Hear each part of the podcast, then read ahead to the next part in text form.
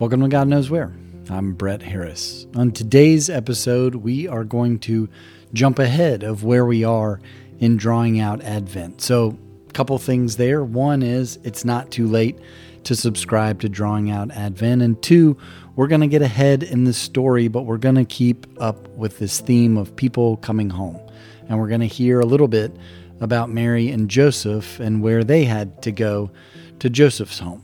So, if you haven't subscribed to Drawing Out Advent yet, I hope that you will subscribe to it and join us on this journey from here towards Christmas as we talk a little bit about the story each day and leave you with a question. It's been fun to do this project with Adam Trest and Thomas Steinwinder, and it's been great hearing from those of you who are listening to it, how much you're enjoying it, and what it's uh, meaning for you as you walk towards Christmas. So, if you haven't signed up, it's not too late.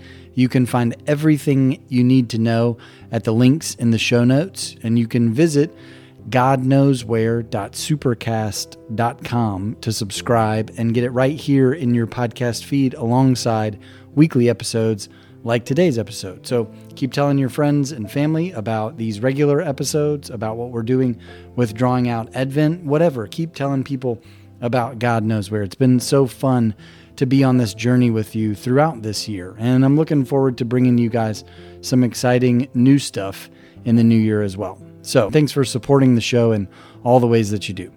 I hope you enjoy today's episode Immaculate Perception.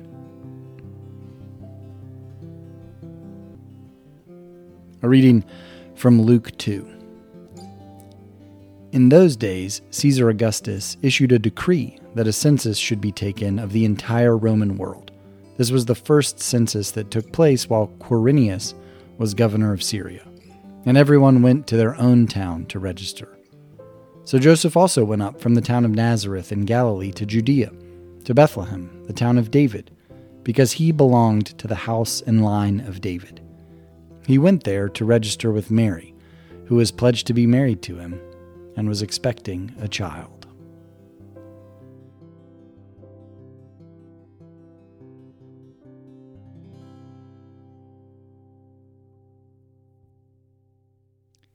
Fifty-one years ago, two days before Christmas, with 22 seconds left in the game and trailing by one point, Terry Bradshaw threw a pass on fourth and 10 that was tipped and scooped up by Franco Harris, no relation, maybe an inch above the ground.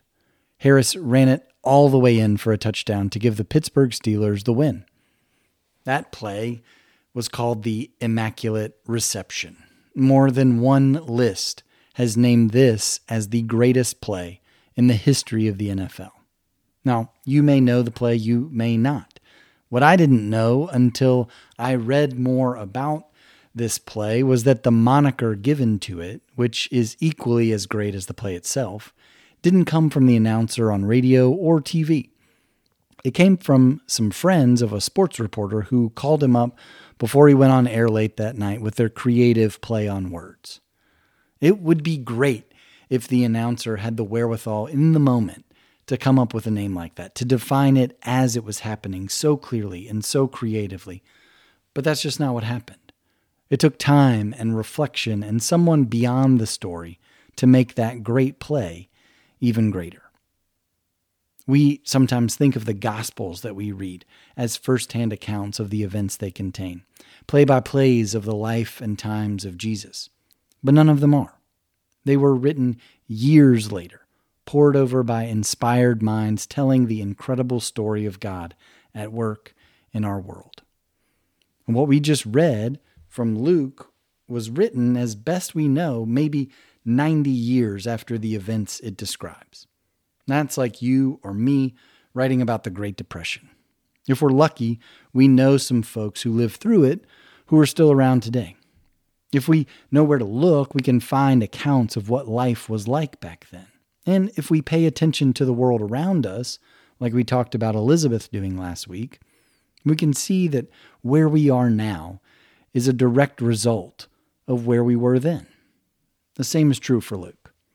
Luke is only able to convey the significance of this story because he's on this side of Easter. The Immaculate Conception was anything but. The only folks who were aware of the weight of this event at that time were Mary, Joseph, Elizabeth, and maybe Zechariah. To everyone else, they were just regular people doing what they had to do to survive in the Roman Empire. They were doing what they were asked not because they knew the significance of going back to Bethlehem and all the ways that it would tie Jesus to his ancestors, but because they knew if they didn't do it, there would be trouble and they would put everything God had told them in jeopardy. They weren't thinking about the power of what Luke is telling us here that Caesar isn't God, that God isn't an emperor, that God is bigger because God chooses to be smaller. They only knew that God had invited them into a story and there were a lot of problems standing in the way.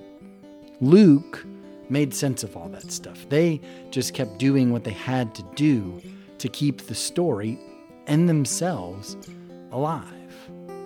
And with immaculate perception, the kind that only comes from reflection and space between events and the understanding of their meaning, does Luke see this birth for the world changing, power flipping 180 it is. It's only after Easter has happened that Luke can make sense of Christmas. It's only after Easter that we can make sense of Christmas. By looking at Christmas through Easter eyes, Luke sees how Mary and Joseph coming home to Bethlehem to give birth to a son in the midst of Caesar's tax grab was a powerful foreshadowing of all that was to come. It's only then that he can see the humble nature of Jesus' ministry as the fruits of the circumstances of his birth. It's only after hearing and fearing and maybe even seeing those who'd known Jesus or been touched by his teaching losing their own lives in similar ways after following Jesus' example in those decades after his death that Luke could understand how radical God was in coming into the world, when and where and how God did through Jesus. Nine years ago, we learned that my mother in law had lung cancer. We visited her a lot for a few months, and late in the spring of the following year, we decided that we needed to get closer to her.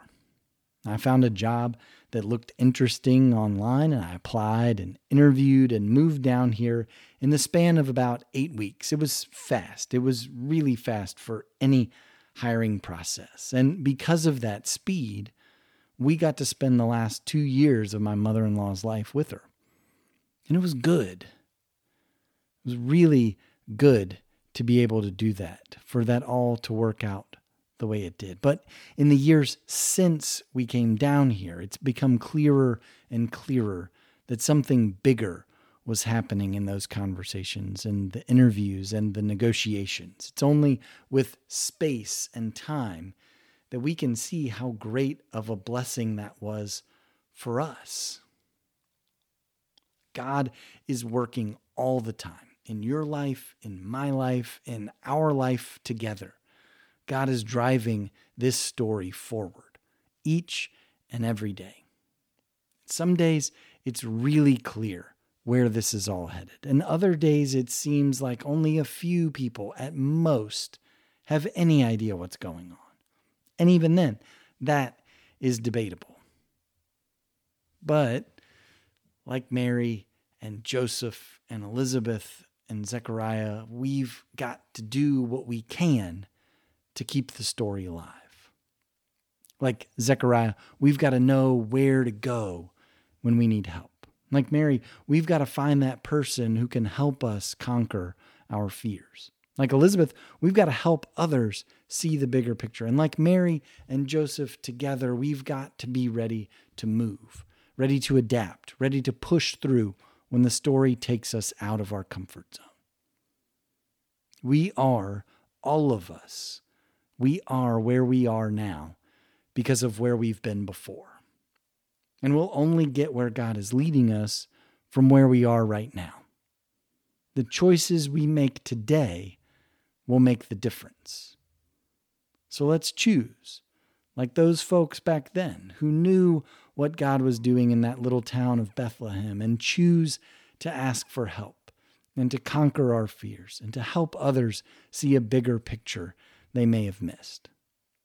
Let's prepare ourselves to adapt and step out of our own comfort zones in order to keep God's story alive. It might not make sense or be clear to any of us right now. And we will run into roadblocks. We will be asked to do things that we don't understand. But God is in the middle of it, continuing to deliver on the promises that have been made before, continuing to make the story clearer and clearer to us so that we can understand just exactly what God is doing all around us. For this, all there is to be said is thanks be to God.